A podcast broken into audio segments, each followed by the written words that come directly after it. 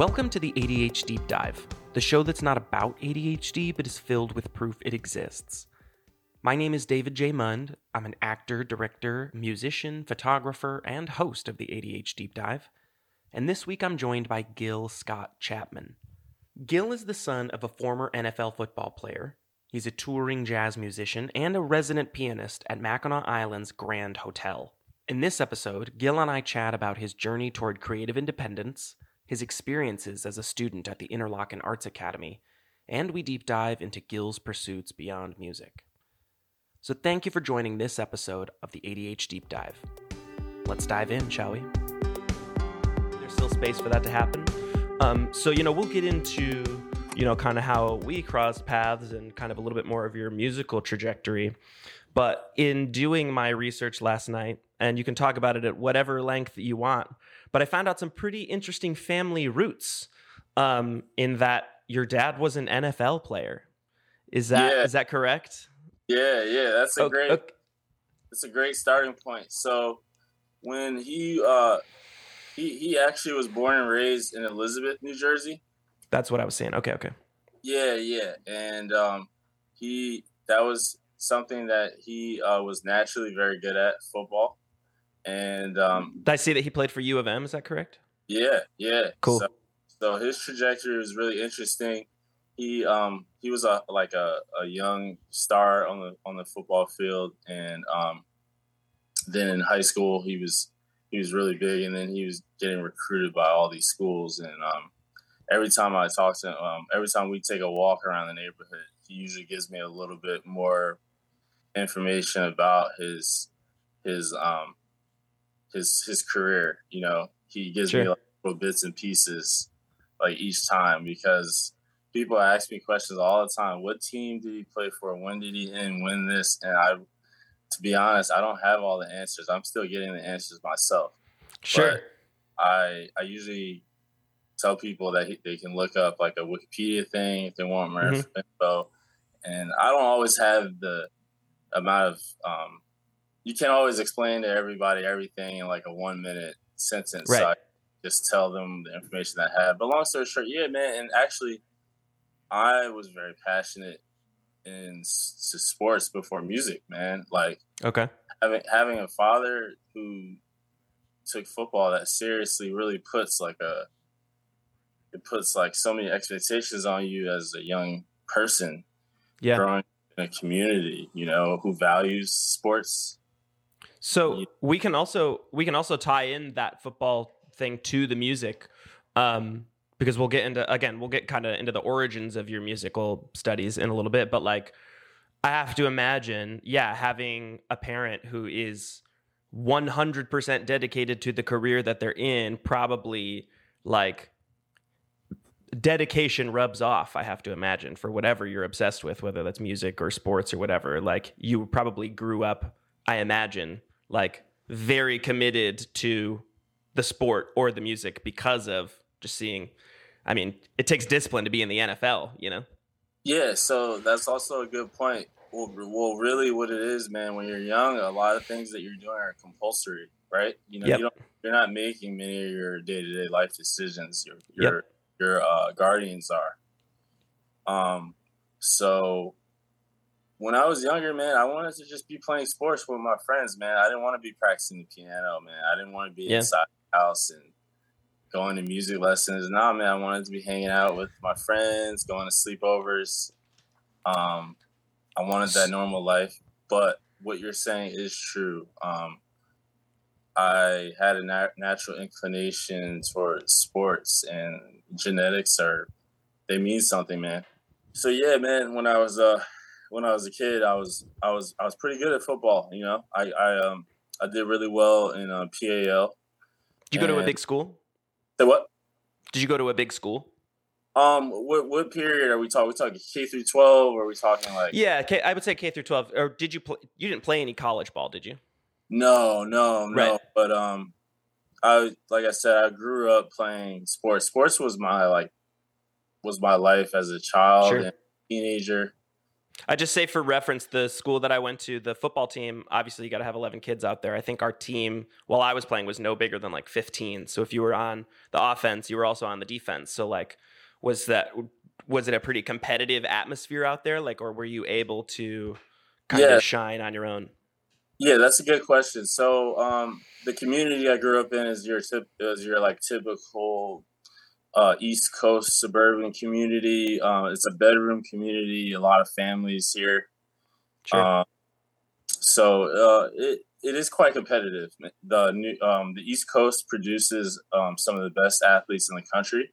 Yep. Um, you look at all the recruiting pools for like a lot of the biggest sports like football and basketball. Uh, a, a, large concentration of the top recruits come from this area, mm-hmm. the tri-state area of New Jersey, um, New York, Pennsylvania, um, also Connecticut. So it's very competitive for sports here, and that's actually, um, well, once I real, once I kind of my, my my parents kind of ended up making the decision for me that eventually that music was going to be what they were uh, they wanted to invest their resources in, um, not so much athletics because um, my dad had already been down that road.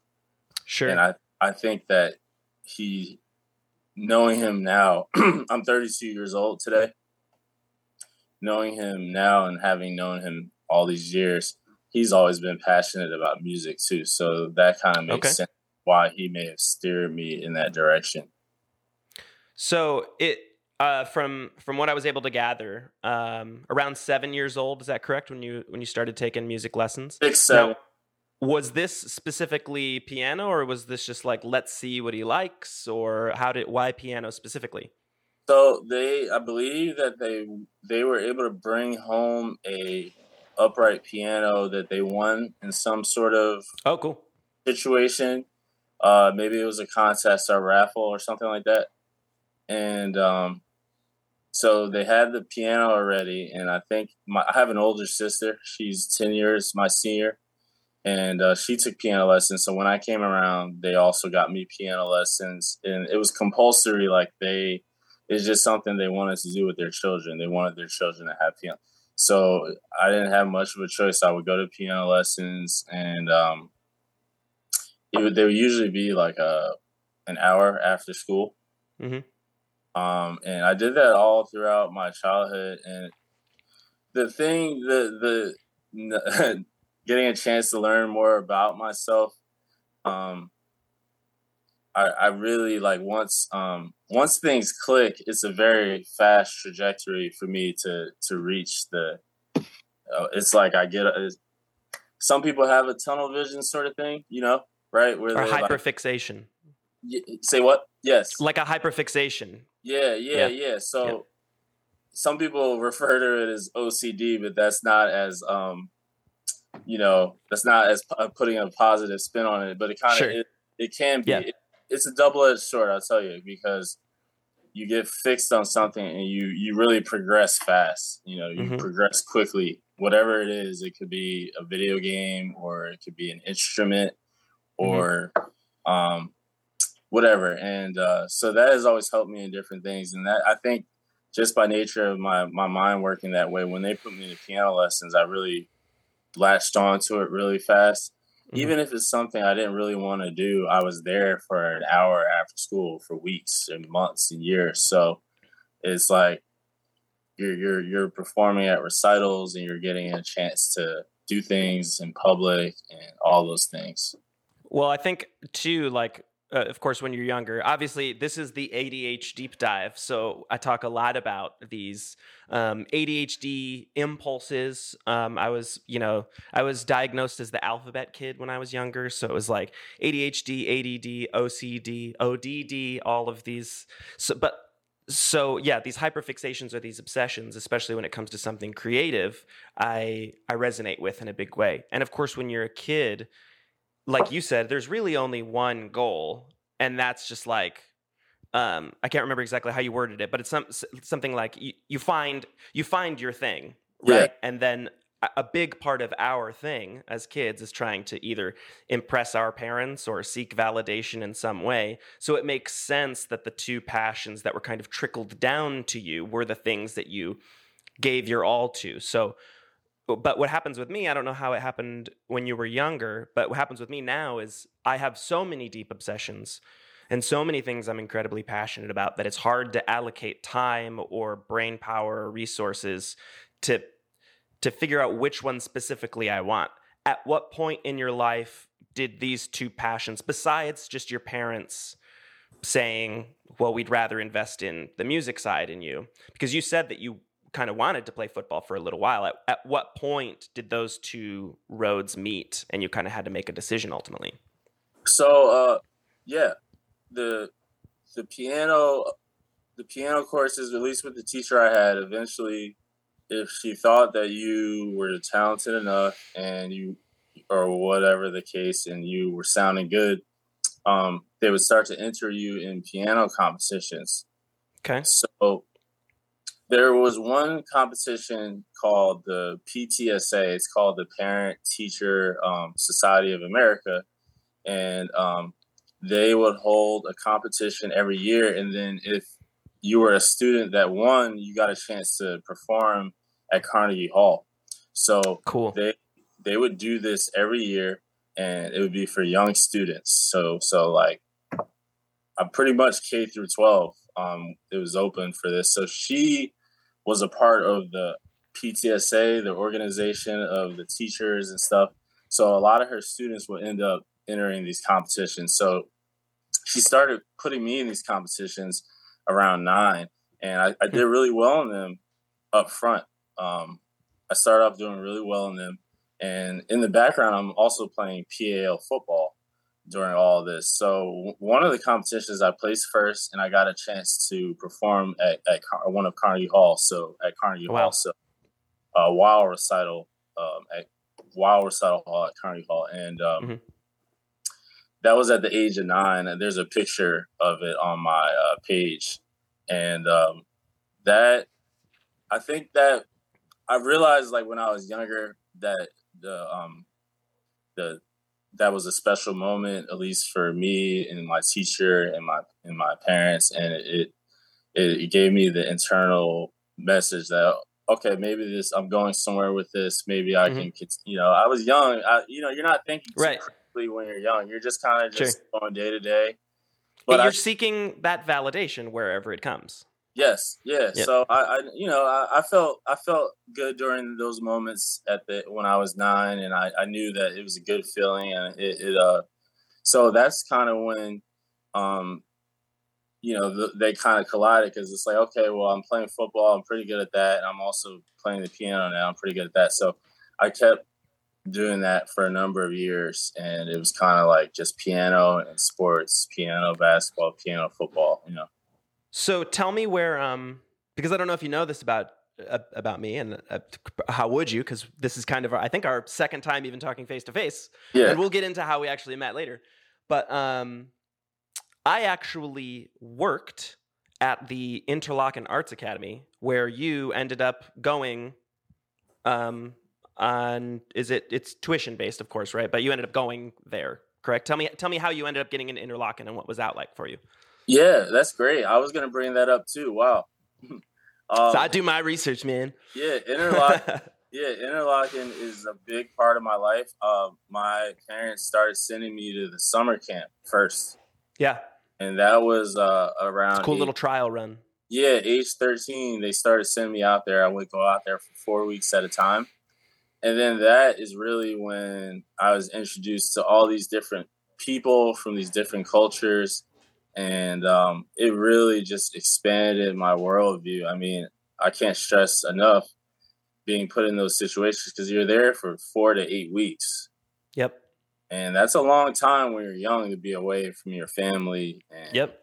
your friends too. You're away from your whole network and you're just out there. And and for context about the academy itself, it's essentially Interlochen is this remote little place in northern Michigan, and the academy itself is essentially plopped in the middle of uh, the woods. Yes. Um, on on this beautiful lake. It's a, a, you know a private arts academy, so it's filled with different types of classes for the creative arts, whether that's music or acting or filmmaking or writing. And then you can break those down into subcategories. So if it's, you know, music, there's piano and guitar and um, the percussive arts and and because it has such interesting prestige a it's got a sweet stage so a lot of cool musical acts come and perform but b there's also a lot of master classes there um, so very talented artists from all across the globe will come out and teach a group of kids you know educate things that they couldn't learn uh, in a million years just be,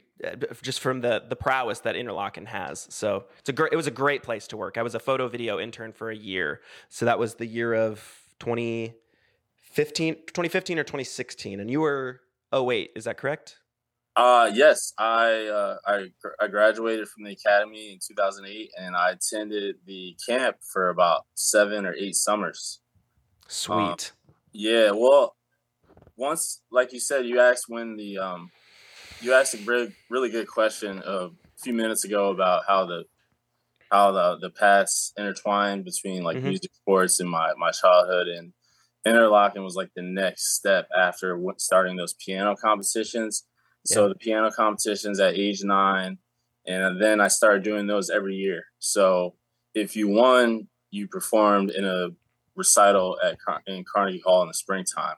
They would have so a few for all the young kids, and it'd be K through 12. So that was like nine, age nine. And then once I got to age 13, 14, they started sending me to Interlochen. And then that was like, whoa, like there's people all over the world, like my age, yeah. You know, and they're doing all these things, playing all these different instruments.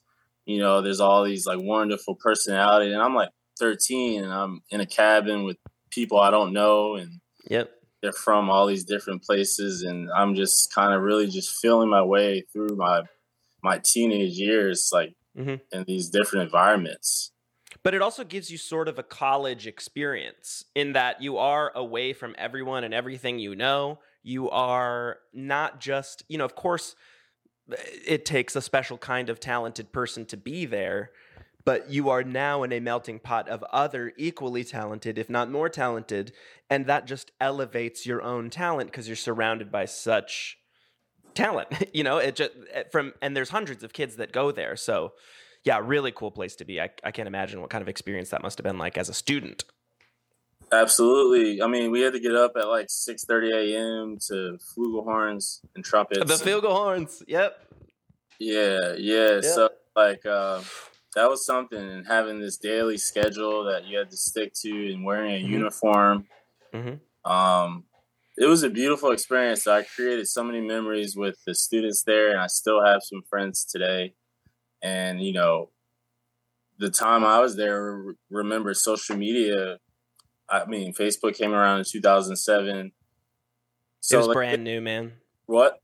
It, it was. I mean, the the height of it was all brand new, like Facebook itself. Yeah. Right, right. And so I was at Interlochen before all that, and so my point being, I was very present I wasn't like sure, sure.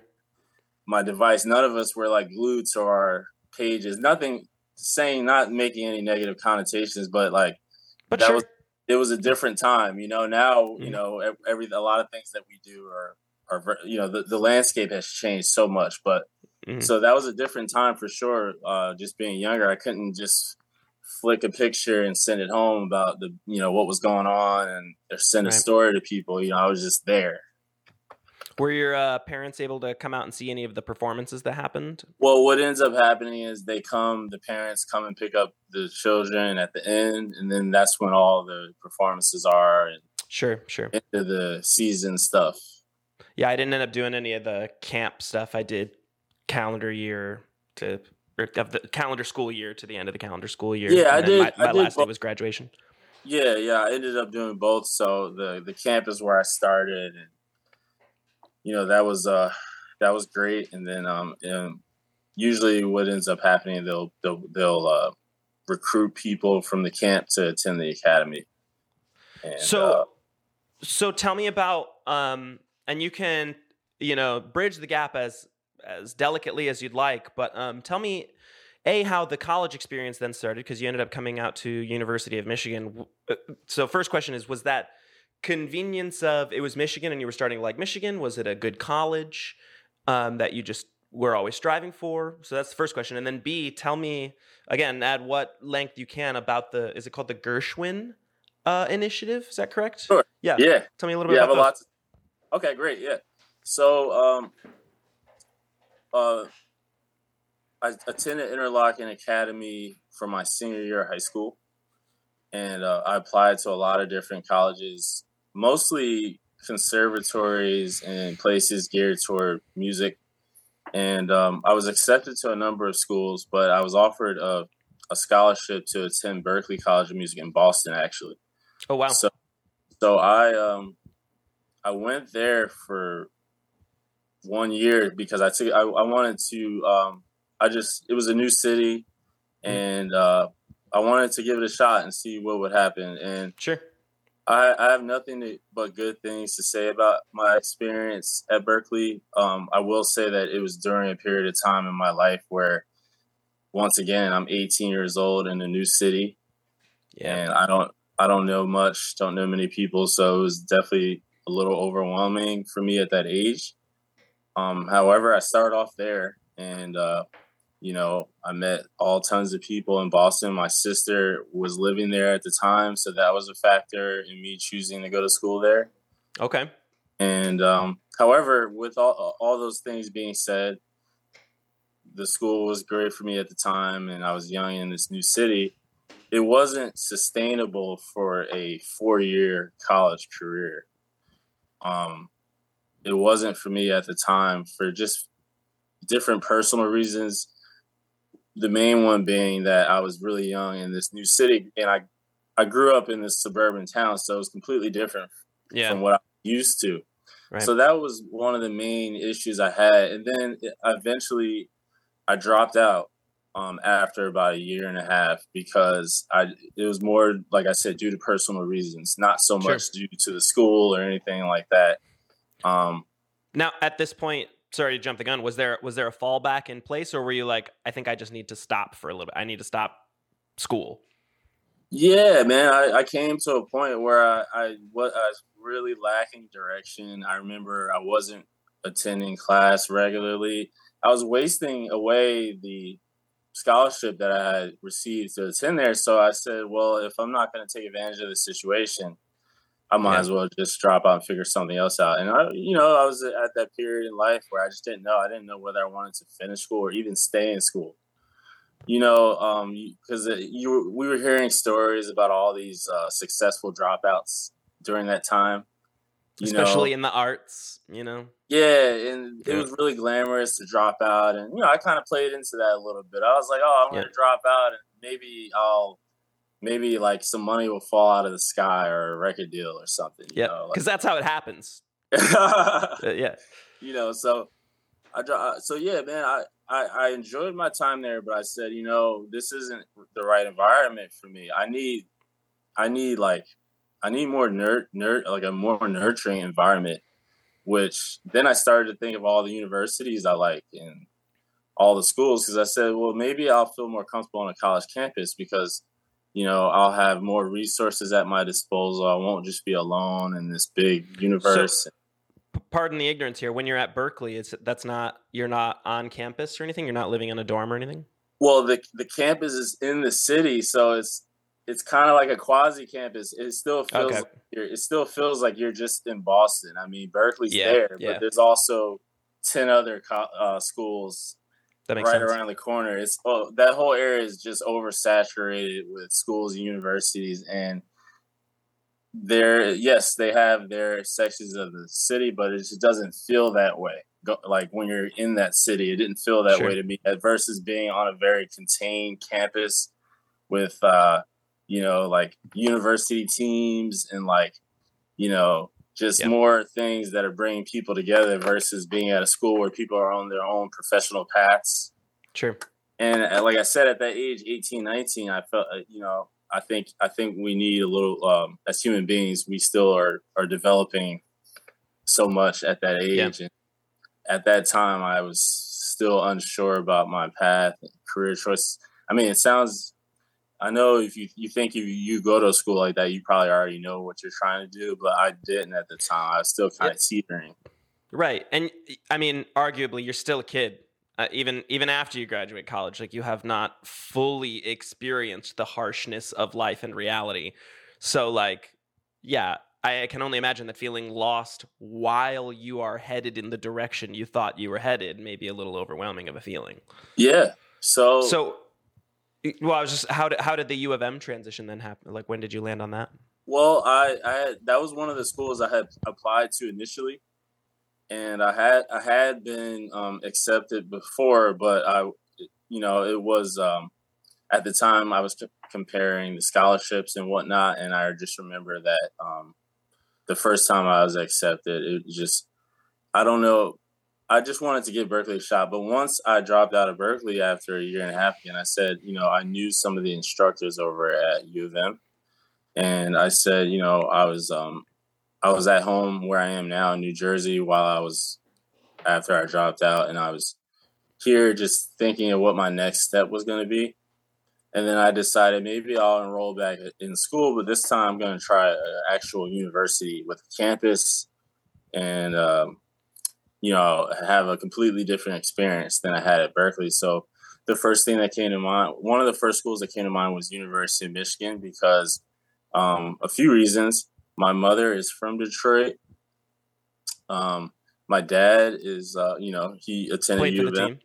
Yeah, he attended U of M on the team, and then, um, you know, I had always just growing up, just um, a lot of family from Detroit. My mom's from there, so Michigan was a very like. Uh, it seemed like it was a, a, a good next step for me at that time to go to U of M with all the Sure. support that I had in that area, the family being there, and the um, the college campus with all the students and just the the uh, resources to really um, so that I could really enjoy my college career. Michigan had everything: sports teams, you know, everything that you could want for a school. That's what I felt at the time. It's the most one of the most pre- prestigious universities in the country. So, or not maybe not prestigious, but you know, heavily revered. Yeah, So- yeah, no, it's just the same same thing. Yeah, right. Yeah. So the music thing. So you're talking to someone who's not had never had the college experience. When you're going in there, obviously there's the the general ed stuff. There's the prerequisites, but when you're starting to kind of focus your studies, what what type of electives or things did you try to find to kind of sort out this creative thing you were figuring out still? I've always been um, interested in, in philosophy and things of that nature. You might see me post a lot of quotes from different sources, and Yeah. that and that's that draws into my nature of just like I'm a deep thinking individual. You know, I could sit, uh, I I could just sit all day and think about different things and not really get bored because it just to me it just there's so much to think about, and that's a good thing, and then also not good good so thing is overthinking can, can lead to a lot of issues, right? You can create Correct. problems that aren't there. But Yep. once again, it's a double edged sword because overthinking, you can create problems that aren't there, but also solutions that aren't there. Yes. So you get the you kind of get the best of both worlds, which depending on who you are, can make you either elated or depressed. You know, I mean, it's one of those things. Like you, it just depends on how you you function. So in my case, I try to I try to work with myself. The older I get, the more I try to make life. Um, I, I try to make things in life. Uh, just I try to streamline things. You know, try to find what works for me and streamline things. You know, everybody has a different health routine, Mhm. or some people don't don't bother with it at all, or everybody has a different way of how they go about things. But uh, for me, um, since I'm really a deep thinking individual, that's kind of the um, you know I like to read a lot of philosophy. Um, I, I like I like the idea of helping others, but I really am I really uh, I really think it, and I think we all kind of understand this on some level. It starts with ourselves. Yeah. So, um, you know, I over the years I've really just been working on some of my weak points and trying to figure out, you know, you know where I can do better. I mean, it sounds good on a podcast, but this is true. I mean, because uh, every day since I'm an overthinker, it's just like I'm creating all these issues and solutions like nonstop with different things. I'm kind of trying to manage them, figure out how this, all these things apply to me. Well, and you know, cliches are cliches for a reason too, right? Like how many how many times have you heard that you can you can't love others until you learn to love yourself or you have to focus only on what you can control because everything else outside of your control is outside of your control you know like of course it is the eternal pursuit of a human being to seek whether this is the word enlightenment or just happiness as a concept. Like until there is some self discovery whether that's through experimenting in different creative arts or different pursuits or just yeah focusing on literally the only things that you can control um, that's sort of where the the only path for growth to come. So yes. so this so so you're in school obviously you're wanting to pursue some sort of music but you've got this philosophy background as well. Um, where does where where do those things meet? You know because obviously um, I'm familiar with I, you know, I played in a, a, jazz band through high school. We we more changed it to experimental arts. That's what it was called. It was essentially, it was the experimental arts ensemble. So every it was a curriculum jazz class, but our teacher just let us create kind of whatever we wanted, and we would work together to try and feel each other out. We got a lot better at improvising, um, working on solos, and kind of collaborating creatively. But a lot of that came through the first 10 15 minutes of class was everybody sitting and talking down and like understanding where everyone's at on a personal level. So when you're in a school how are you able to kind of collaborate with people who you're kind of in a bigger class at this point correct? Because you're not really doing the solo thing yet?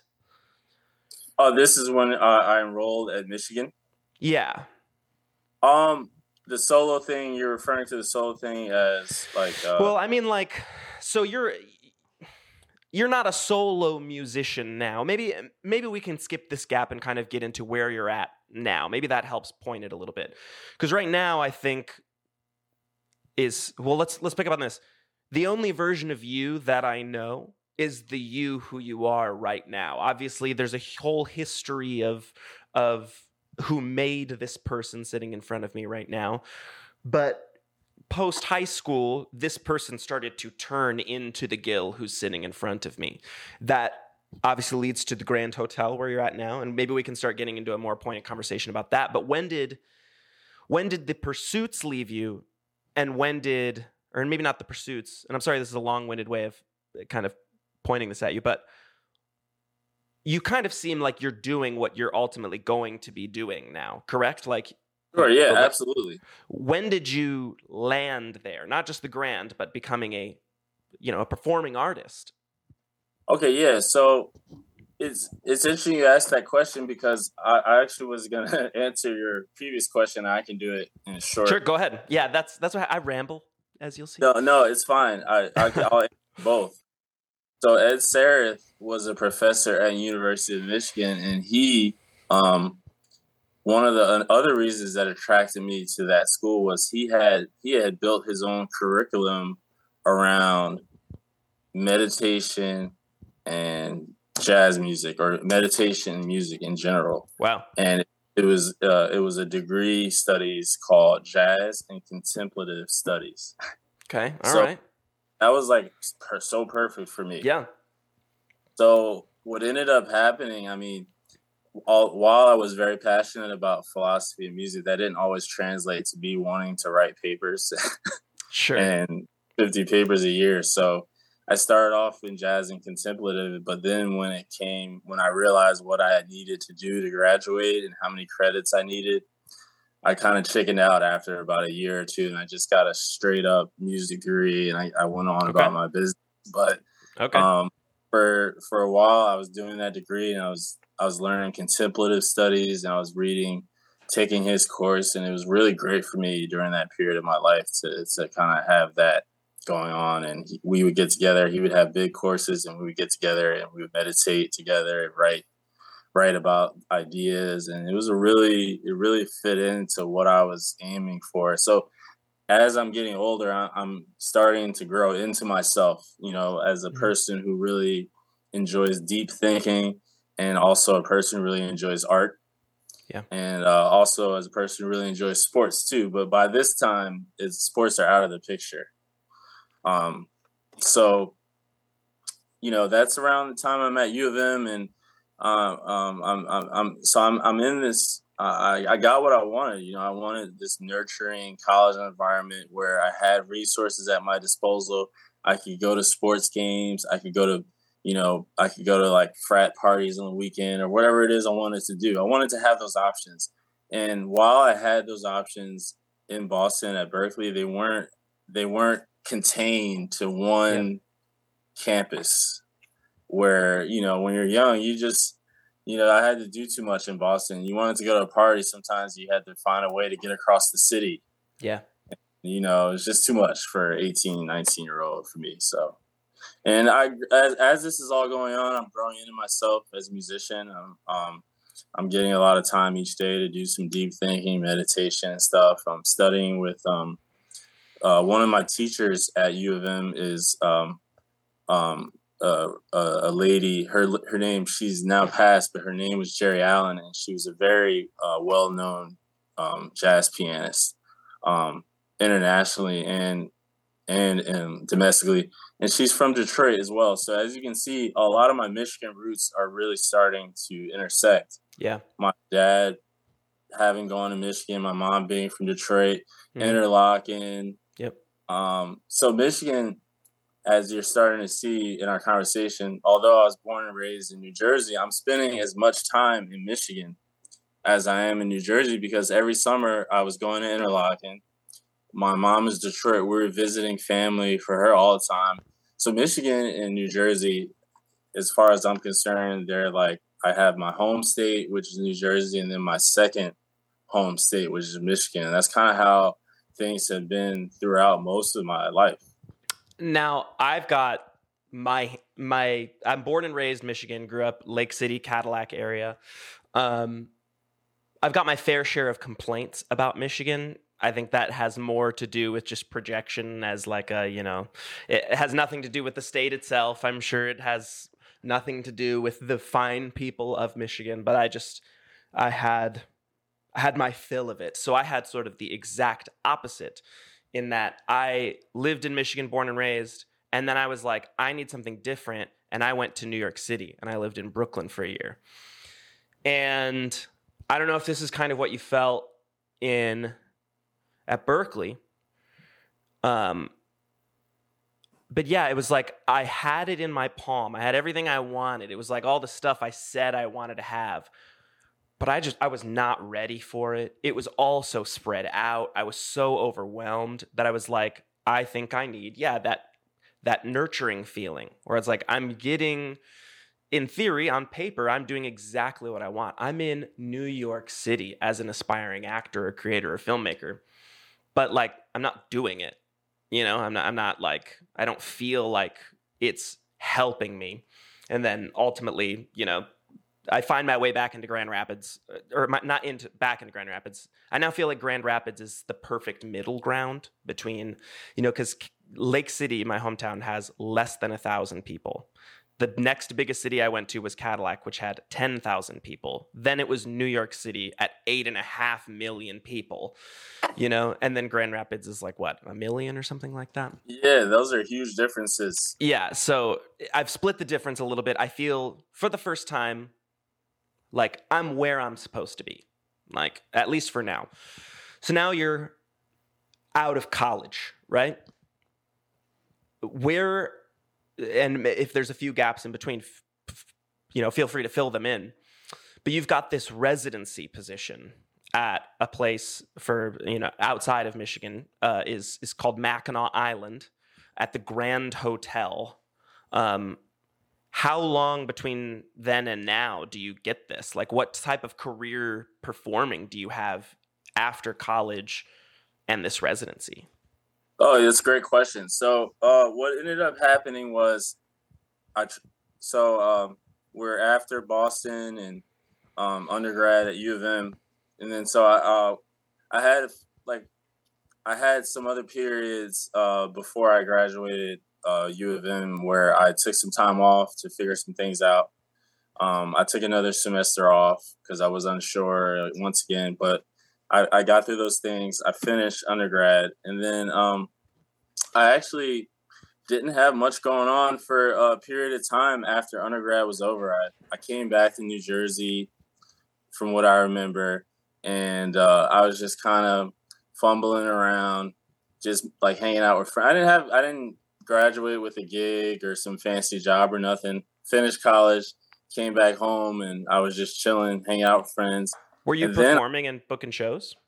Yeah, here and there, but uh, I was just uh, music was always kind of just going on in the background. Somebody would call me for a gig, and this is a period of time when things weren't as consistent. There was no Grand Hotel, nothing. This is after undergrad, so Sure. um, you know, I'm just kind of chilling. And then what ended up happening was I, there's a guitar center that's local, that's near where I grew up. And it was like, you know, they had job openings and I was like, man, there's instruments there. Yeah. You know, I can I can mess around with this for an undisclosed period of time. So I started working there in retail in the pro audio department. And I learned a bunch about instruments and all sorts of sound equipment and things. And I did Okay. pretty well sales, and I did that for just a year. And um, then I, once again, I was at this point where I was like, "What do I do next?" You know? Yeah. I'm, I'm at Guitar Center. That's not where I had planned to be, but it was like a good place to just like. It was a good place to just learn uh, learn some more things Now- about Quick quick question. How how old are you at this point when you're working at Uh, Guitar Center? about like twenty. Uh, I'm probably like uh, let's see. This is in 2000. Um, yeah, I finished undergrad in 2000. Um, 2000. Um, 13, and then I, I worked at Guitar Center like a year after that. So I'm probably about like uh, I think I'm around like 2021, 22. yeah, yeah. You said you're 32 now. Yeah, All right. Yeah, I was just trying to piece it all together. yeah, yeah, yeah, yeah. Yep. Okay, so I jumped the gun a little bit. I was thinking with the, with the grand. Yeah, that's that's quite a bit later. The Grand comes in 2018. So Oh, okay. yeah, so there's a few things that happened before that. Yeah. and I'll I'll be brief. Um, No, as, So- as ad nauseum, please.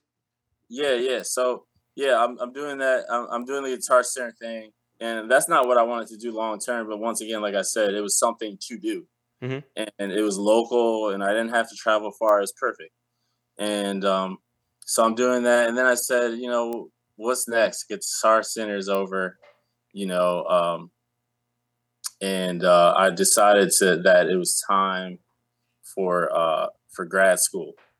Okay. and So, excuse me, grad school. Yeah, I'm getting. I was flipping things around. Go ahead. So after after undergrad, I had a period of time where I didn't do much. Then during that time, before Guitar Center, is when I said, okay, there is another famous pianist. Uh, his name is Benny Green, and uh, I heard that University of Michigan, the same school I went to undergrad, I heard that they were they were hiring him on faculty, and at the time, um, I had the option to go to grad school and go back to school. And once again, I didn't know much about what was going on or what I was doing. This is like 2013.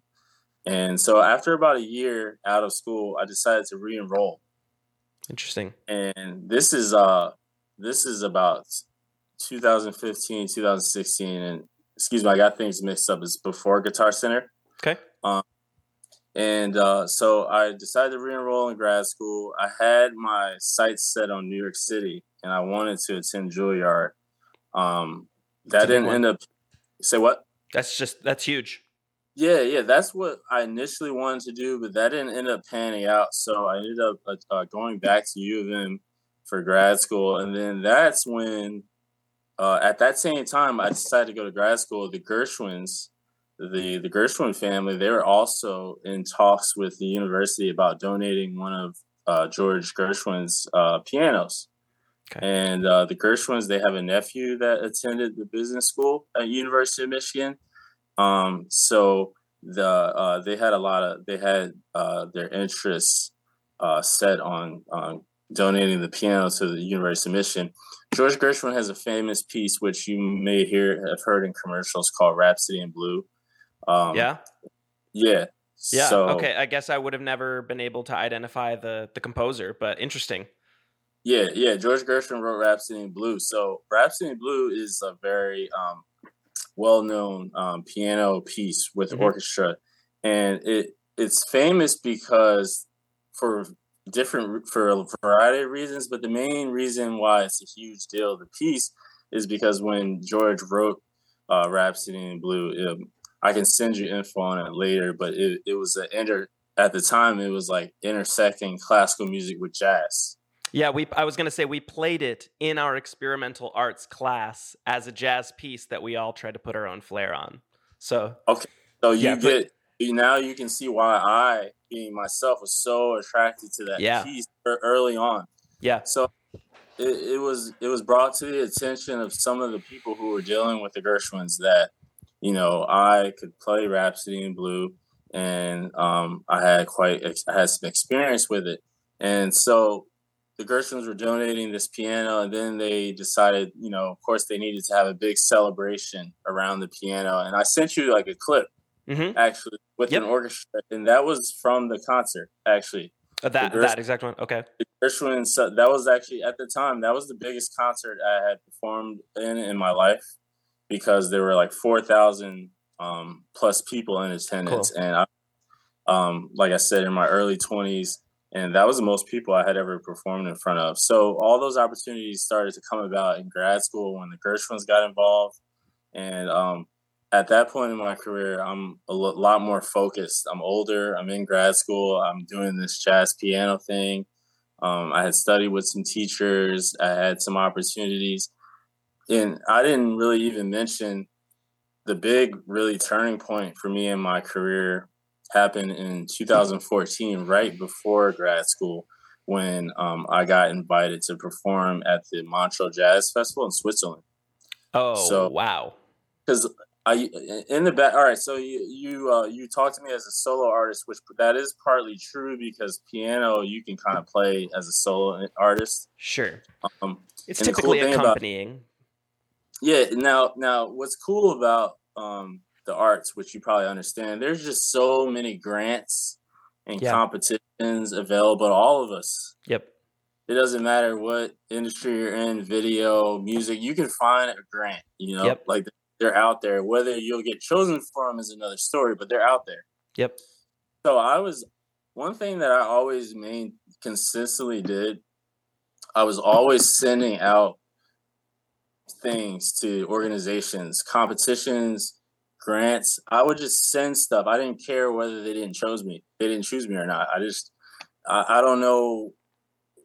Like I think just from being from such a young age, I've been thrown in front of large audiences. I remember when I was younger, of course, it made me really nervous. But the more I was thrown into these situations, it, I think it really gave me um, it really gave me thick skin to deal with rejection and to deal with things not going so well because um, I, I, say that to say that I would send out all these different um, CDs and um, I would send out my portfolio all over the world because I would just go online and type in piano, jazz piano competition, and like all these things would come up. So I started doing that and lo and behold, in 2014, I heard back from Switzerland. I was like, "Whoa!" Like insane. Yeah, yeah, and um, I have to say that my dad, you spoke to him about like his NFL career and stuff like that. Once he decided, once he saw in me that I had some talent in music, you know, he was like all in. Good.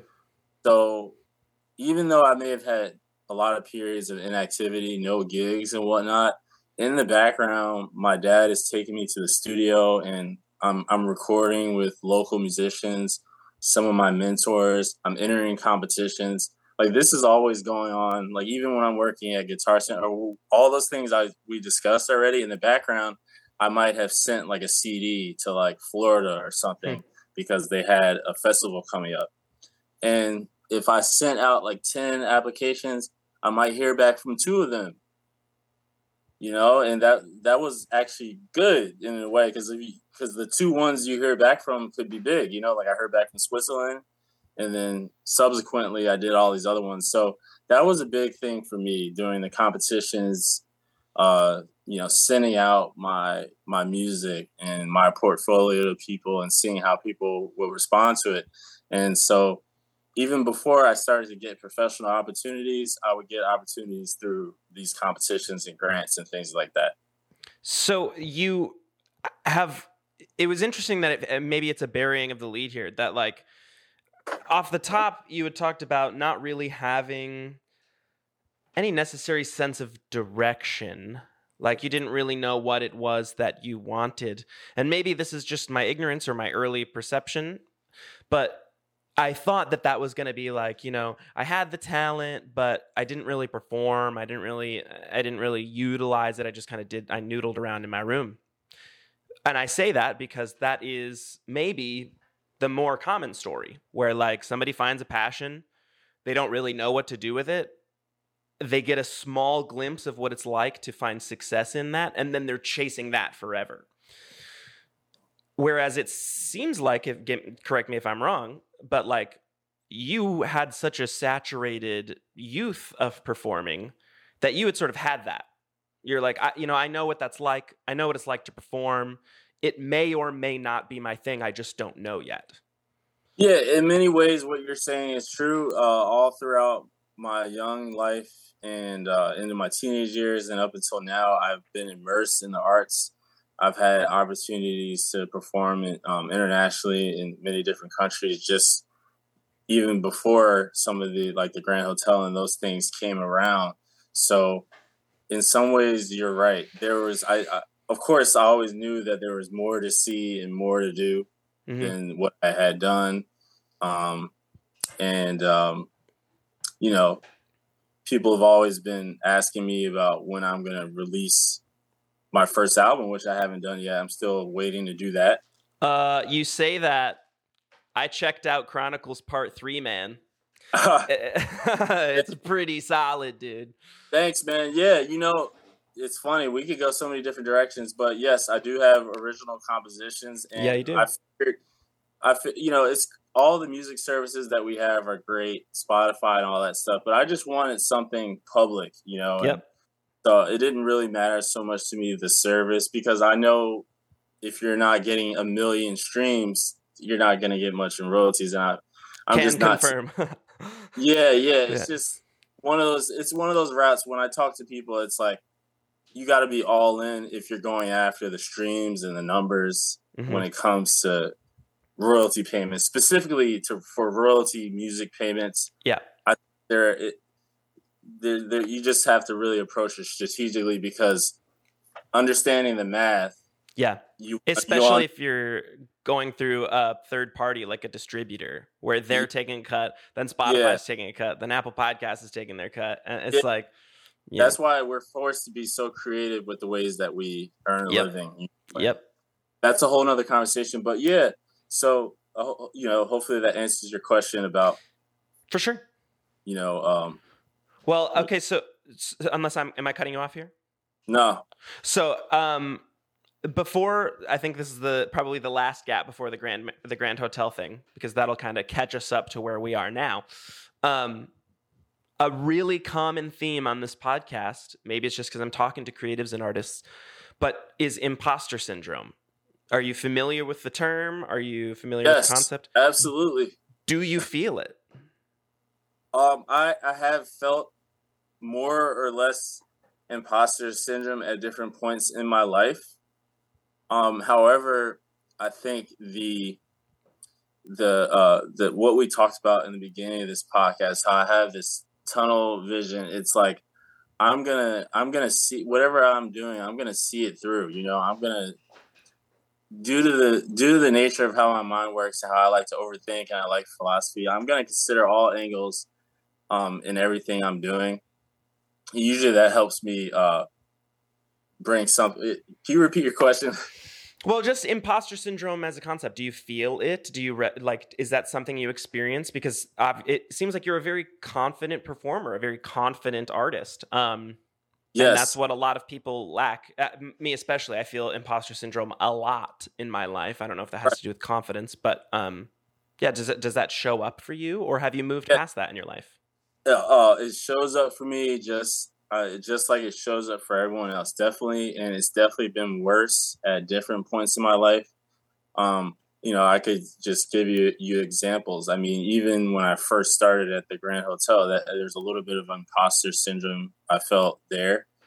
In every environment, I think as you're progressing in your life, for me, at least, it's been true for me that I felt a little bit of imposter syndrome before you before you get used to that next level and you and you kind of you know you know there's a there's always that tension before you hit that next yeah. before the next point you know and i think that the imposter syndrome is something that comes along with your gradual progression and whatever uh, it, it is that you're doing. And and the way that uh, has helped me deal with it um you know i don't want to use cliches like be the best you can be although they're always going to ring true. That's why they're cliches man but that's exactly kind of the the best way to the easiest most concise way to approach the way i go about it because like you said i'm like i said earlier i'm an overthinker so mm-hmm. i'm thinking always about all scenarios whether good or bad and essentially i'm doing a I kind of do a cost benefit analysis with when it comes to like everything. It's, I don't sit down with a pen and paper, but in my head, like a quick, like, is this worth my time? Mm-hmm. Why? Why is this like you know why should i why am i going to be doing this? And the main thing i go with is my gut man. Like we we could talk theories and we can talk this that at the end of the day but what is my gut telling me to do?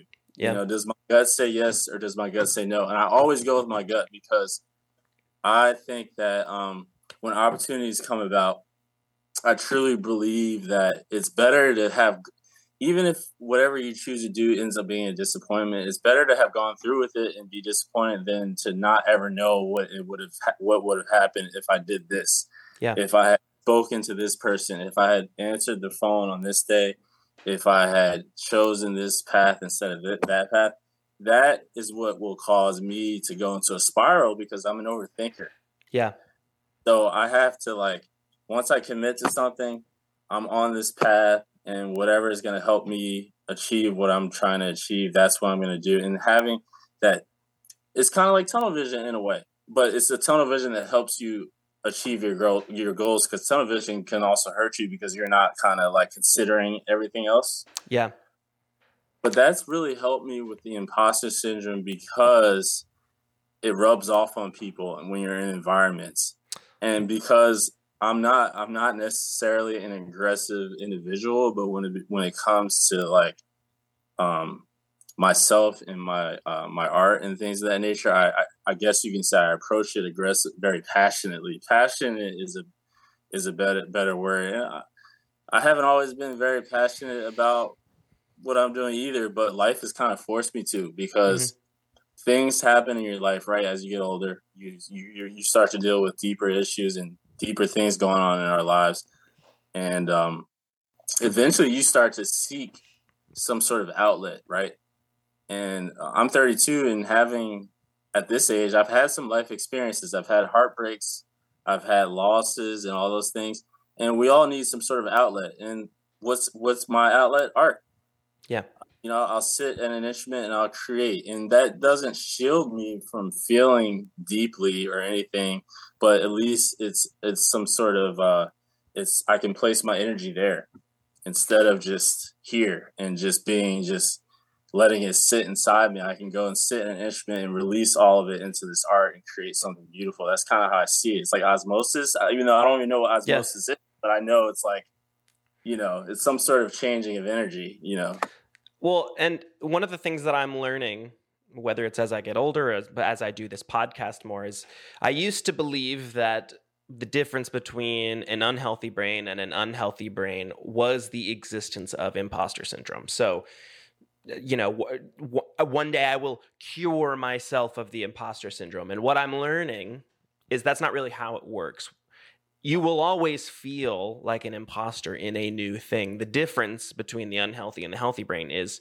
you can either use that imposter syndrome where you're surrounded by people better than you or who know more than you and use that as a method to fuel yourself to be better than so you can fit in and so you can feel accepted and welcomed or you can embrace it with shame and believe it and say i am all these things that i think about myself i am all of these feelings I am garbage. I am an imposter. I'm not talented. And therefore, I should just stop and I should give up and I should say no to these opportunities because what's worse than feeling shame, right?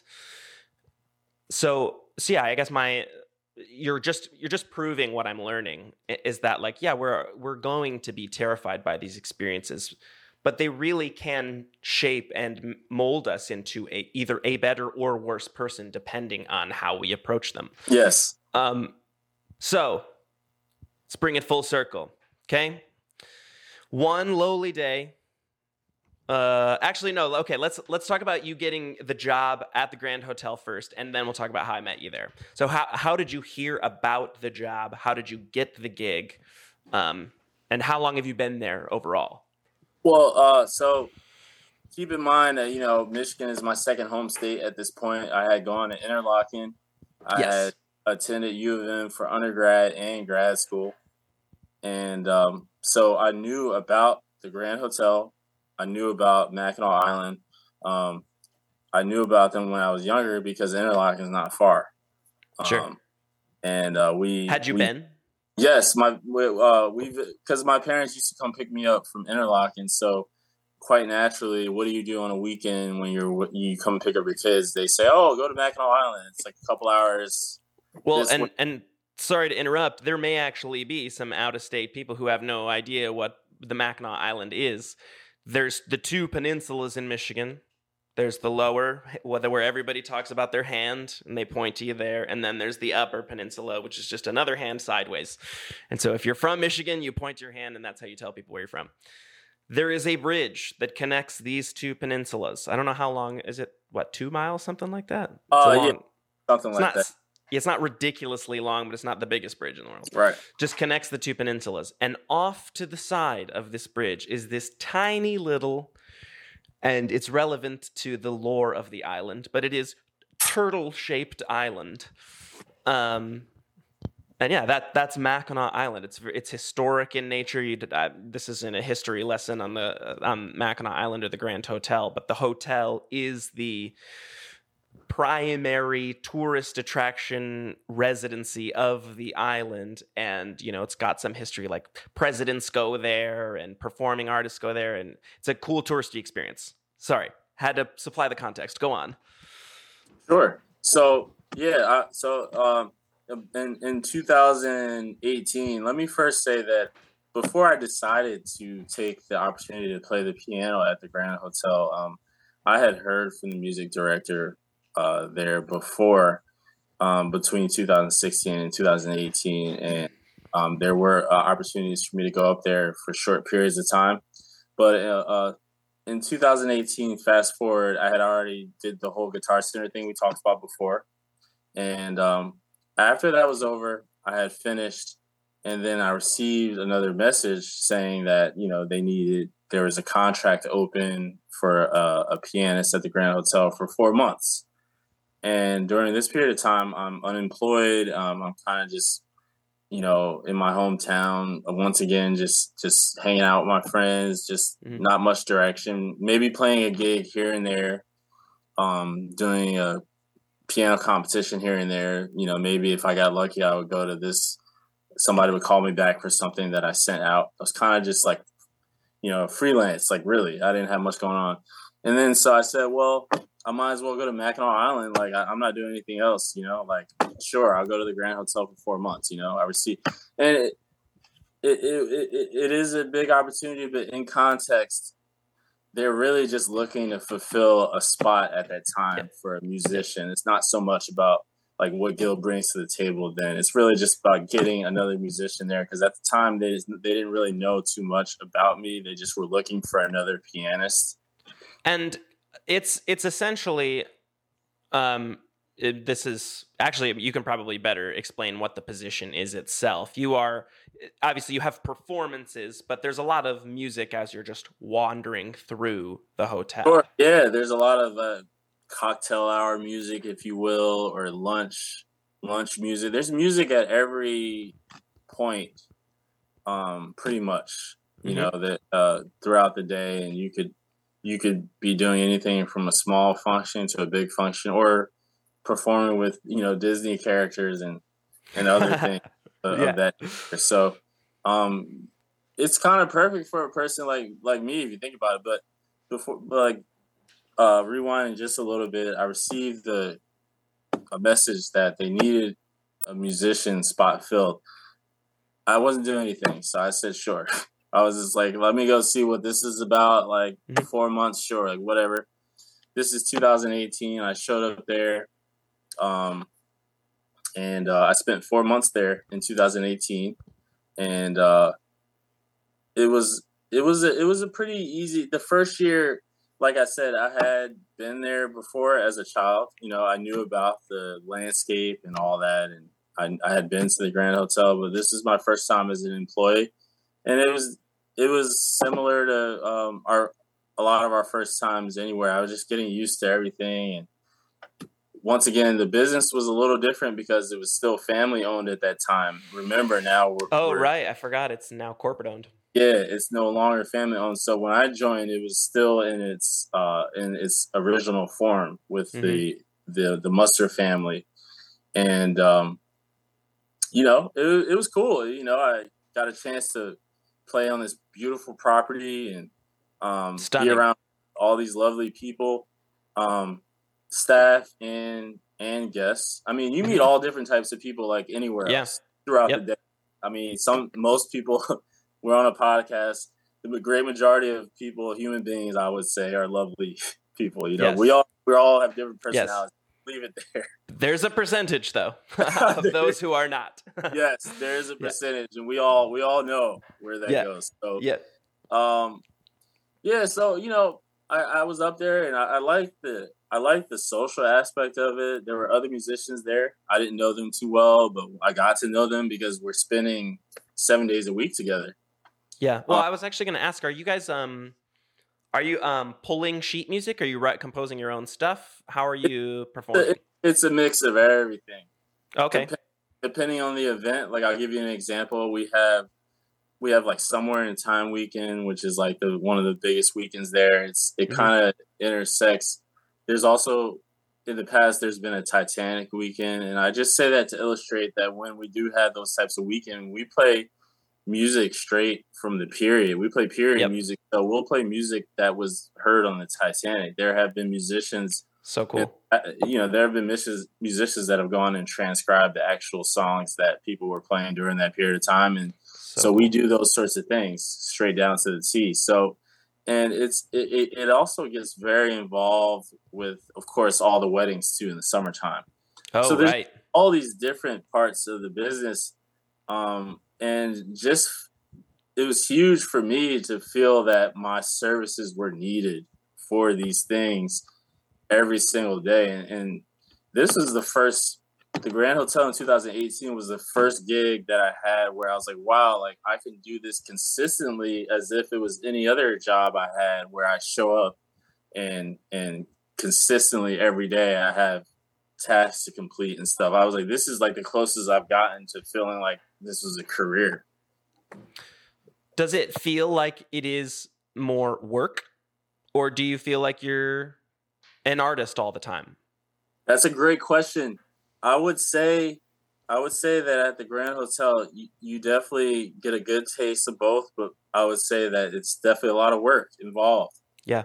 Um, I would say that um, the the uh, there's a few different things that different situations.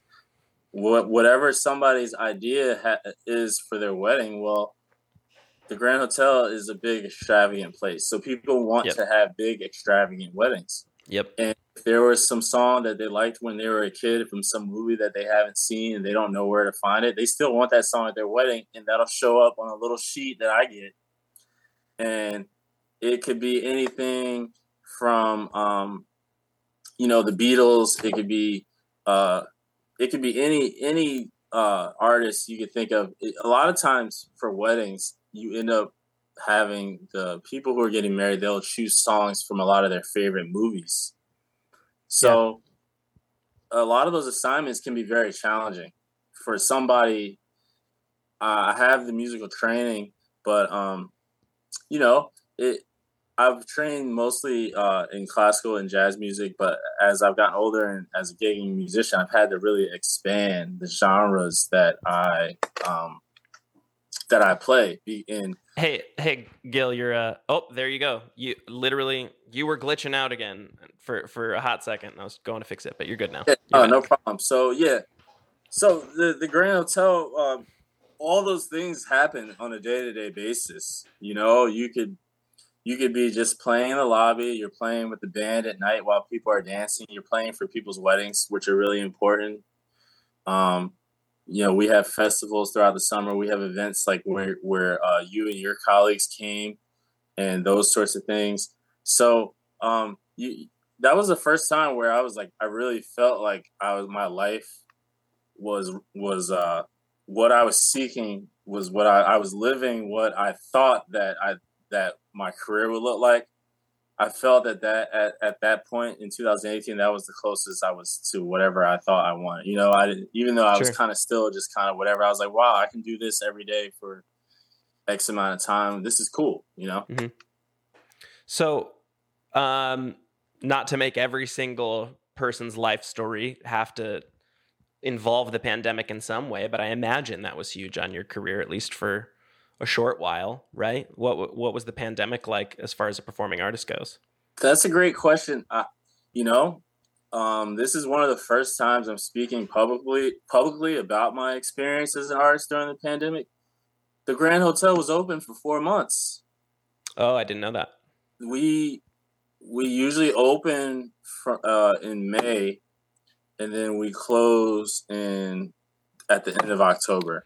So All right, so it would have been a summer thing. Yeah. I remember all these events. So the it was the second week in March where things were shutting down. March of Mhm. 2020, things are starting to shut down.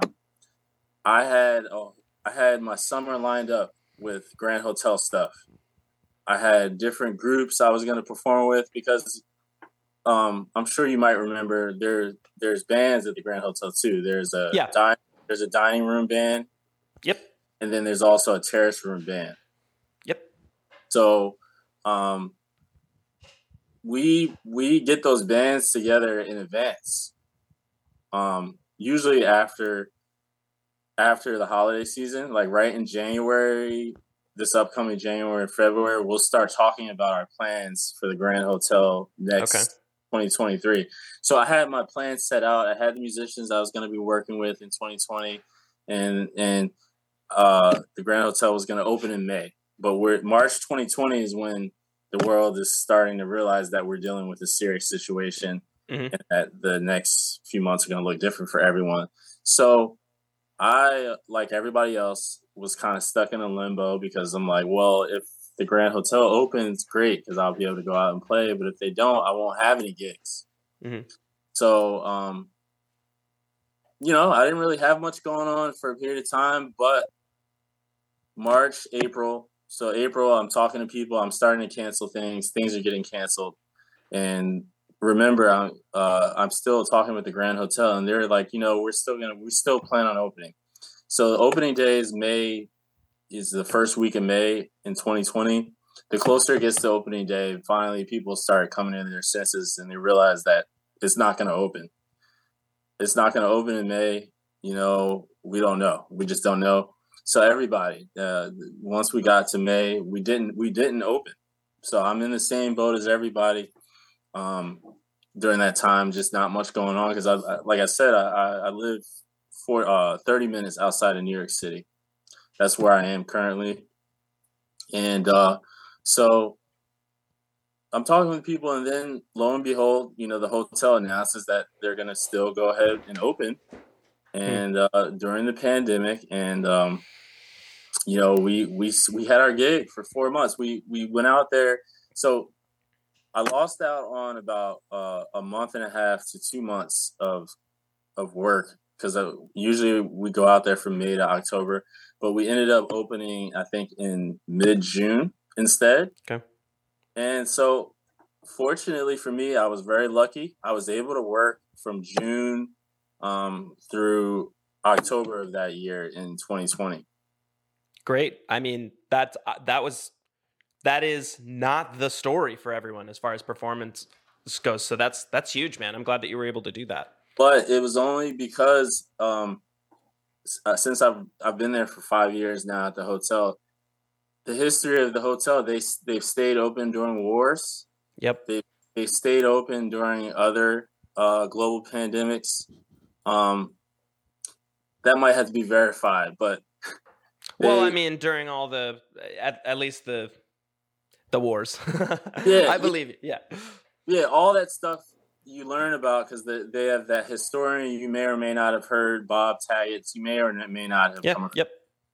Um, the, the the the history behind the island and the Grand is is is huge to Michiganders. Right. So, fortunately for for the musicians who were employed by the Grand Hotel, we were very fortunate during the pandemic. Very fortunate. We were able to work for you know our, our normal seven days a week thing um, mm-hmm. from June through the end of October. We had to wear masks all the time. It was a little uncomfortable at times, um, but most of us were really grateful. And I knew how lucky I was during that time and fortunate. And I was just really thankful that I had something to do. I was still able to work as an artist because of the Grand Hotel's rich history and Mackinac Island. And, you know, they being the unique um, property that the Grand Hotel is, they had, they, I believe, I can't speak on behalf of the company, but I can say that um, I felt that we as island employees in general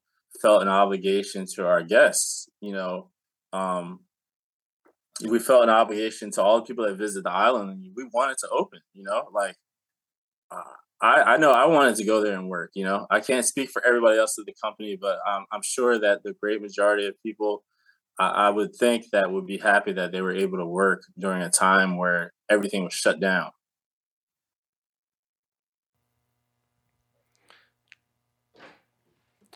And I think especially that sentiment is palatable to this audience, which happens to be pretty saturated with artists and creatives. Like at the beginning, yeah, I'm sure it was nice to have that little break or whatever. But towards the summer of that first year, it was like, I just need to make art. You know, I need I need to get back to doing what I love. And if that's in our position as artists or creators, like I can't I can't not do that. I feel like a I have you felt this obligation to you know the the guests, but you know maybe me specifically or I, I, I'm sure others like I felt this obligation to myself to be like you know I I've put so much work into becoming this person or honing my skills like and to just be sitting on them it, it like it felt like a disservice to the art itself you know not that I wasn't petrified the entire pandemic. Trust me. Like I was horrified. I did not like the idea of socializing with people. But as soon as this, cause I didn't start freelancing as a cinematographer or photographer creator until like it didn't become full time for me until the pandemic because necessity breeds um what's what's the phrase uh uh creativity ingenuity whatever like yeah no I you know you're getting at yeah where there is a need, we will fill it. Yes. Um, so yeah, I guess to put a little cherry on top of the Grand Hotel, um, you and I met through the the superhero and princesses weekend.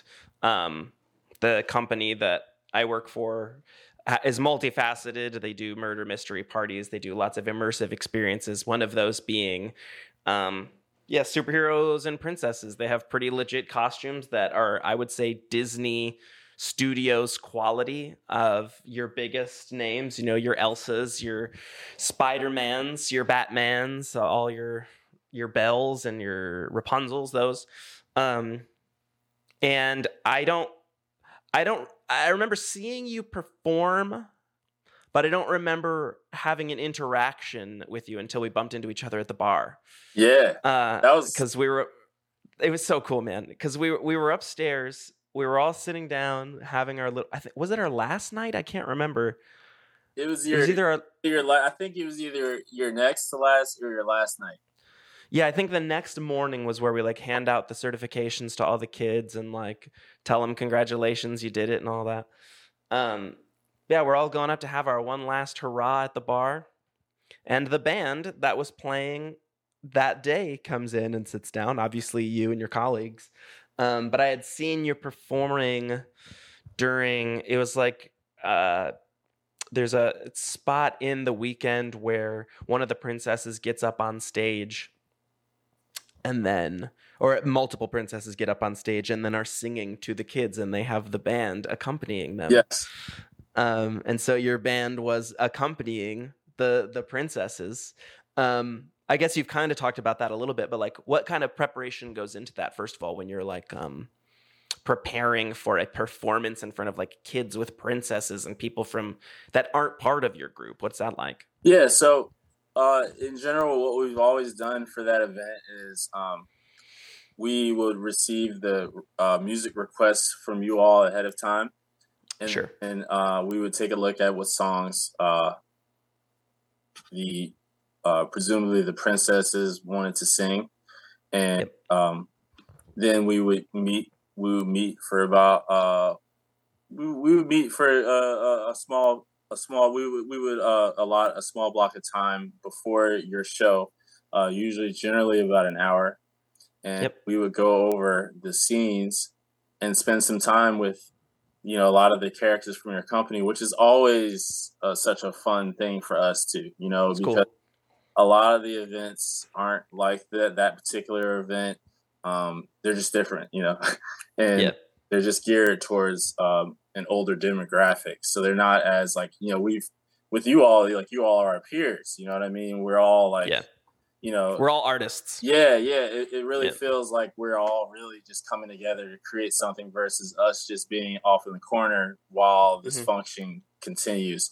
So I'll first say that, um, and then um, just uh, having some knowledge of the a little bit about the you know about Disney and all the other. Com- I, I- know Disney's the big one, but it's would you say there's other companies that similar? I mean, Disney's like so huge, but like you all deal with. Uh, what- oh it's i mean it's it's are you saying like the company that i work for well, that particular situation where we met, you were with the Murder Mystery Group. Yeah, that's a. I mean, that's a that's a big. Are you? I guess are you are you asking if that's like a big event for the company? Because my understanding is that it's one of the bigger ones. Oh no, sure. No, I was saying is Disney's. Would you say Disney is like the main theme for your all stuff, or like oh, um. Well, it's to, it's totally different. So, um, I'm so I'm kind of new to the company itself. So that that gig was only my second gig with the company entirely. So it's I believe the company itself is the American Immersion Theater, which has troupes all over the country. So a lot of people that came to the Grand Hotel were actors from different troupes. We had Chicago troupes, there's an LA troupe. Um, there's the Grand Rapids troupe. The home base is Grand Rapids. And then under the American Immersion Theater Company, there's the Murder Mystery Party Company and the uh, Princess Party Company. Um, so they're sort of separate entities under the same all right, that makes own uh, ownership. Um, so this was a like, you know, I, I was Spider Man that week, uh, but other events for the same company, I've been part of a murder mystery party. So I'm a subject or a, um, you know, a suspect in a murder mystery thing, or a host, or a detective, or something like that. It's all just acting done under the guise or the umbrella of one bigger company. great, great. So yes, so with all those things in mind, what generally happens is we we, do receive mostly requests from Disney movies that the company ends up performing for the kids. It's usually yeah. a Disney theme where we perform. It's usually Yeah, I, I see what you're asking. The princesses thing, yeah, that's all. That's all Disney. And yeah, it's yeah, usually the big names. Yeah, sort of thing. But while you all have all those other arms with the company, um, and then we also you come back also for the murder mystery later. for the on. murder mystery. Yep, yep. Uh, so those two events, yeah, I'm usually a part of those two events, and it's it's it's very similar to how we prepare for our own shows. It's not much different from getting together with the people who are going to be a part of the presentation, going over what roles everyone's going to play. In this particular situation, we have your colleagues who are the actors and actresses, um, and they're singing and doing all sorts of things, acting, dance, whatever's Yep. required. And then our our music in this situation is definitely more less at the forefront, whereas we're supporting you all. So we're still kind of um, we're still kind of creating and doing what we're doing, but it's more in service to what's going on on stage. So there involves sure. like a little bit of an extra step, which is cool. Do you get to like? Is there a little bit of like um, friendly competitiveness amongst the musicians there, where like, you know, like if an event like this is coming to the island, you're like, oh, I, w- I want to do that gig. Like, like I'll tell that... you what. I'll tell you what there is. There are musicians who like to read music, and there are musicians who don't like to read music. I see. So when it comes to this particular event, it usually goes to me because of my training and that I can read sure. music really well. And for that event, it requires a lot of musicians to learn new pieces. So there are actually people who don't want to be a part of something because they don't want to have to do these things, or that makes sense. It, will go toward the event will be geared towards somebody who um, would be a best fit for it. And usually that's why I end up showing up to events like where you all and your colleagues are a part of because of my training as I spoke to you about from age nine. I read music and I do a lot of these basic functions really well. Um, sure. You come across that doesn't necessarily mean that an artist who doesn't read music is better or worse. It's just a strength that I've developed because there are artists who may not read music as well as me, but that I'm blown away by other things that they can do. Yeah. It's a different skill set. Right. And that so reading music is something that I is, is a pretty strong skill set for me because of just all the different environments that we spoke about I've been in over the years. I was at Interlochen every summer when I was a kid I was just reading so much music every day. I didn't know what to do with it. So um, that's why the Grand Hotel is such a great fit for a person like myself. Now that you've gotten to uh, know a little bit more uh, about what mm-hmm. I've shared, and um, you know, because I can just all throughout my day, I can have all these different types of experiences. I might be with some characters from uh, a, a movie, or I might just be in the parlor, people having tea and cookies or or I could be in the terrace room, people, you know, losing it to Bruno Mars or something, or yeah. like, you know, or um, Aretha Franklin, all those people. So like all that is like, or getting drunk song requests from parents of a bride at a, at a wedding. Exactly, it could be anything, and uh, that's what really makes that gig exciting for me. You know, we all seek different things in our line of work. Some of us seek money. It's totally fine some of us, you know, I can't speak for everybody, but we all seek different things, you know? Mm-hmm. And money is always a part, at least for me, it's always a part of the equation for me. But um, I, I always like weigh what, you know, wh- where it is like is money, there's satisfaction, there's yeah. all these things that I think about when it comes to a job. And um, I will say that um, uh, the the Grand Hotel is definitely high in, in the satisfaction area. It's like uh, you know, it's just uh, it's very satisfying to uh, to have a lot of these experiences. Now, I will say this: not every musician is there for as long as I am. Six months is quite a bit of time. It's half of, yeah. of your year. Yep. So other so right off the bat, every musician who you see there is on a different contract. So, well, and again, I I don't know if I said this while setting up what the island is. You have to take a ferry over to the island. It's not yeah. like you can just hop in your car and leave. There's no cars on the island other than emergency vehicles. Um, so like you can't just decide I, I don't want to do this anymore and just drive away. Right, and you the know? ferries aren't 24 hours either. So right, um, you know it's uh it's a commitment. You know, um, like anything else. But I think I, I I've always felt this way and I, I, usually pursue opportunities until I feel a natural inclination towards something else. Yeah. And uh, my gut, like which I spoke about before, has been telling me to continue to come to Mackinac Island every year and continue to um, immerse myself in art because the opportunity is there. You know, it's there seven nights a week for six months, which I think is just a huge blessing.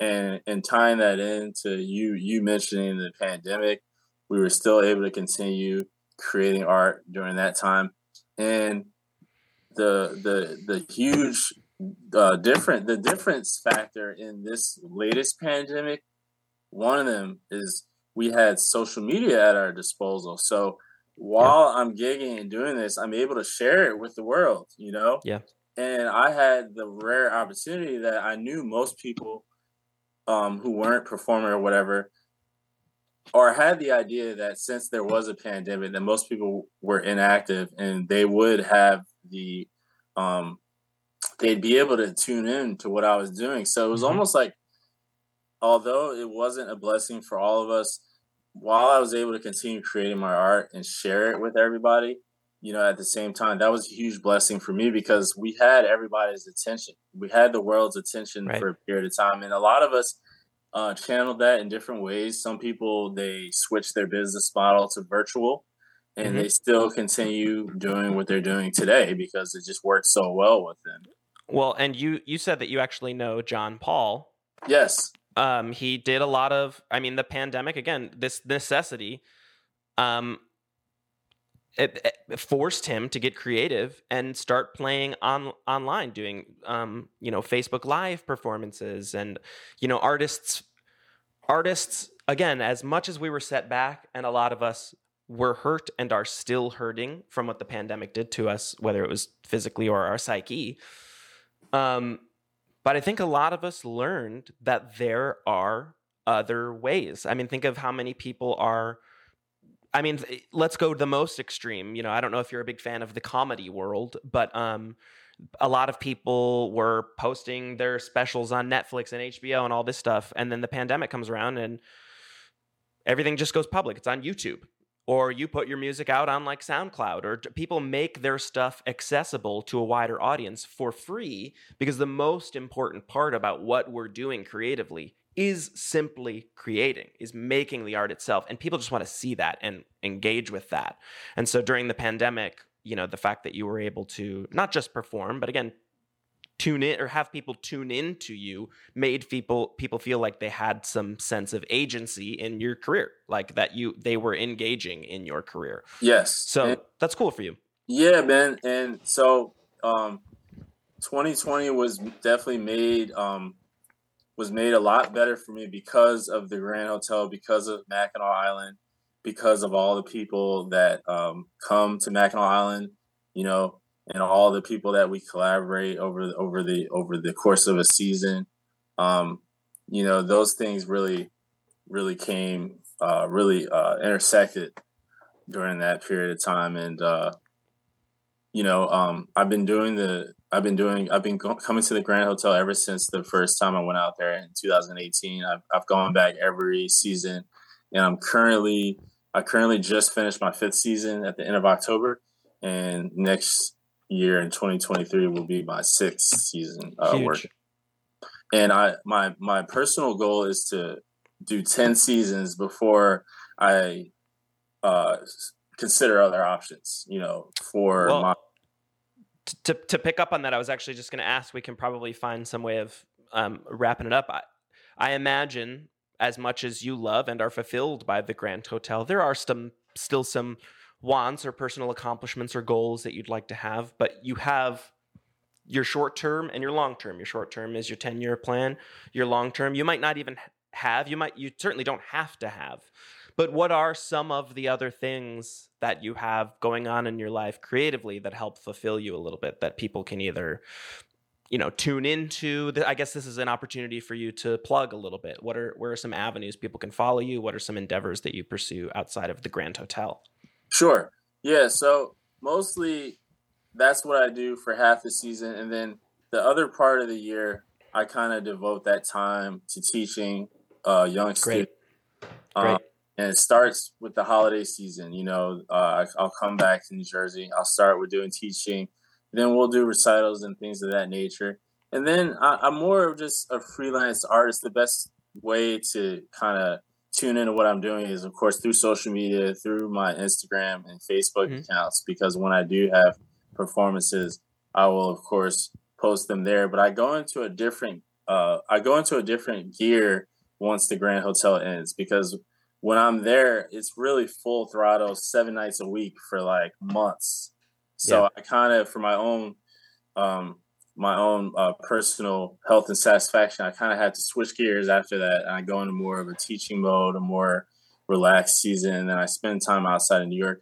I have, um, we didn't speak much about the Glenn Miller Orchestra, but I oh, yeah. went I went on two tours with the Glenn Miller Orchestra this year, which allowed me to travel all across the U.S. and Canada, and um, those are opportunities that I'm always open for when I'm not at the Grand Hotel because I have another six months to kind of do what I need to do with. So I'll do some teaching, and then this year, 2022, I had the chance to go on tour for two months. So if any of those opportunities ever come up again, those are things that I'm always interested in doing. I like to go on tour, you know, performing different things, travel and stuff of that nature. But I'm more in a different mode. Like the performance aspect of my career really is concentrated on Mackinac Island. Um, and for people to come there and they can see me do my thing there. But when I'm not there, it's more of a freelance sort of thing. I spend sure. time outside of New York um, I might go on tour with a different band. So the best thing for me is just to follow me on my social media accounts to see what I'm up to. Um, Instagram. Plug them. Plug them. What do you got? Instagram, social media? Yeah. Insta- or Instagram, YouTube? Yeah. Instagram would be uh, G Skills, in that, you know, G S K I L L Z Z, two Z's. And then Facebook, just my full name, Gil Scott Chapman. And feel free to connect with me on both of those services and uh, I'm you know when it, when anything comes up, it always uh, ends up there. And um, I'm currently well after the holiday season, I'll start planning for my next Mackinac Island engagement. Cool. So um, in between now and then, um, just more freelance teaching, working with younger students, um, things of that nature. This is where I'll insert an ad for the Grand Hotel, sponsored by, if, if, if, only. Uh, all right. Well, for what it's worth, uh, I'm going to have you hang out on the line before we officially wrap our conversation here. But as far as the podcast goes, thank you for doing this, man. Yeah. This was this was huge. I'm glad that you were actually so willing to just do it because, like I said, we've only crossed paths for a quick, you know, maybe hour at the bar, and I've just seen what you post on social media, and it is a lot of like positive inspirational quotes along with what you're doing. And i knew I, I, knew right away you can kind of suss out who the proper people will be for this podcast. Of course we had the initial conversation about like you know let's talk about what it's like to travel as a musician or what it's like to just deal with arts in the creative space. Um, but you know it doesn't have to be about that and so we were able to kind of talk about life and things outside of that.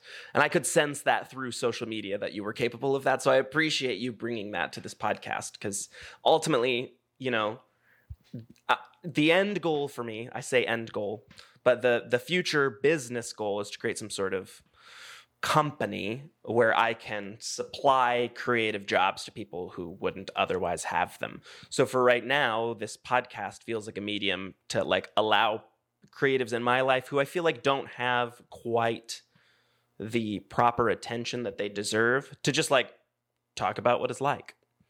So I feel like that is a way for people to plug themselves or, you know, just therapeutically talk about things. So again, just to double down, I appreciate you being here, man. Thank you very much. Yeah, man. Thank you. Uh, it works both ways, man. Thanks for thinking that, uh, you know, my story was interesting enough for a podcast.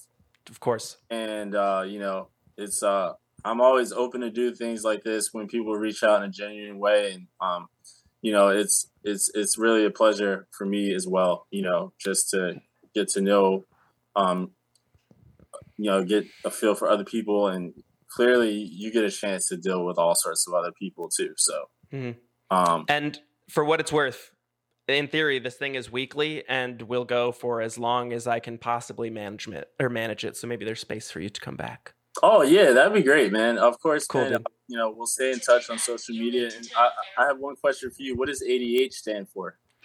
A oh oh oh, as in you've read it as ADH deep dive. Yeah. So it's ADHD.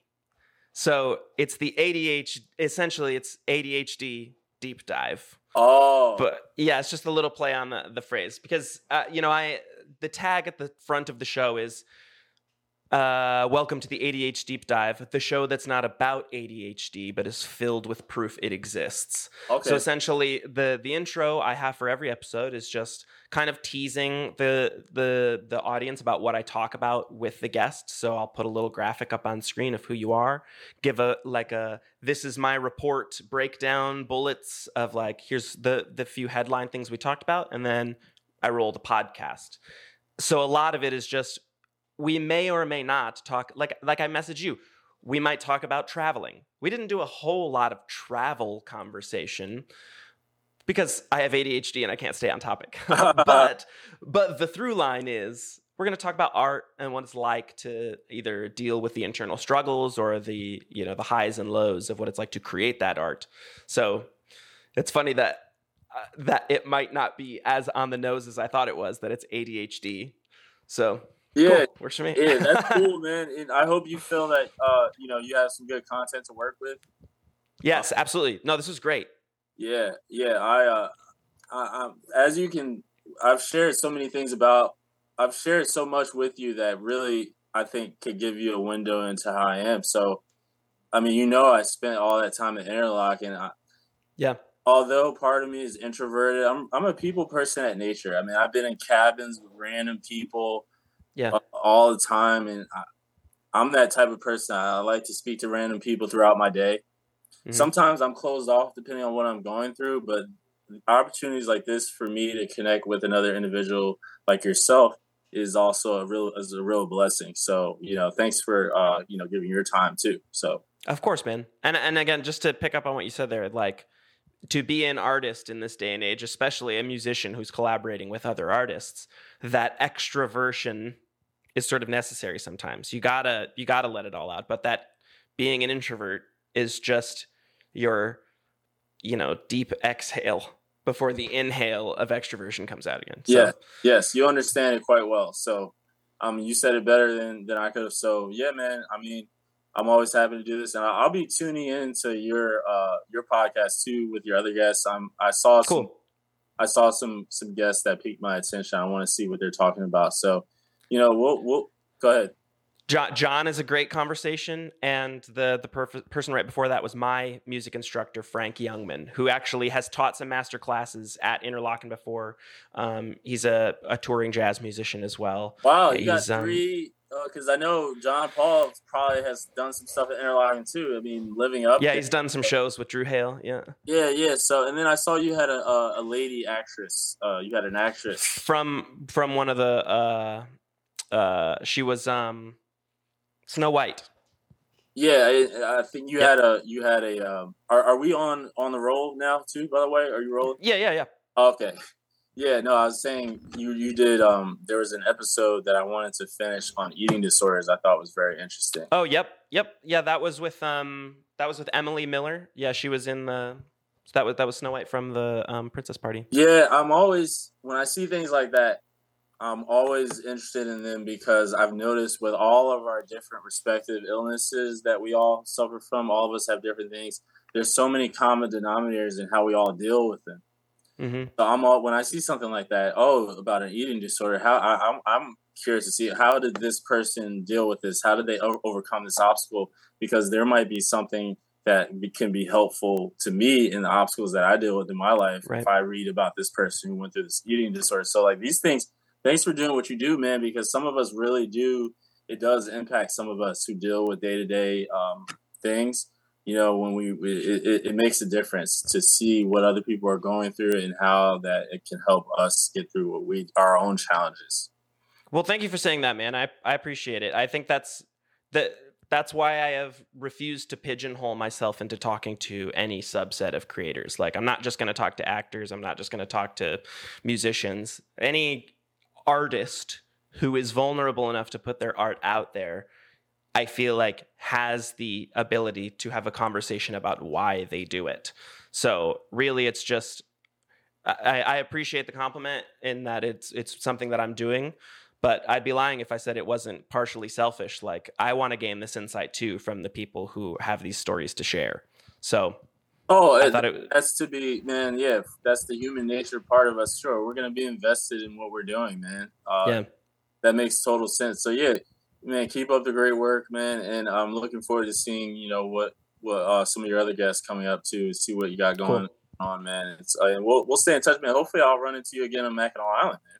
Yes, that would be super cool. I think I'm going to do it again next year. So yeah, I, I, like I said, I'm trying to hit that 10 year mark, so you can plan on seeing me for a while. Sweet. Plan on going up there and sweet. Um, yeah, man, we'll be in touch, and like I said, you'll uh, we'll stay in touch about this. Uh, yep. You're gonna have to do some editing and things. Yeah, I'm gonna. I'll, I'll actually here. Here's what I'll do. I'll end the podcast here, and then uh, you go ahead and hang out on the line, and we'll uh, just have some quick footnotes about it. But again, Gil Scott Chapman, thank you very much for being on the podcast. I really appreciate being here, buddy. Thank you, man. Peace All out. Right. All right.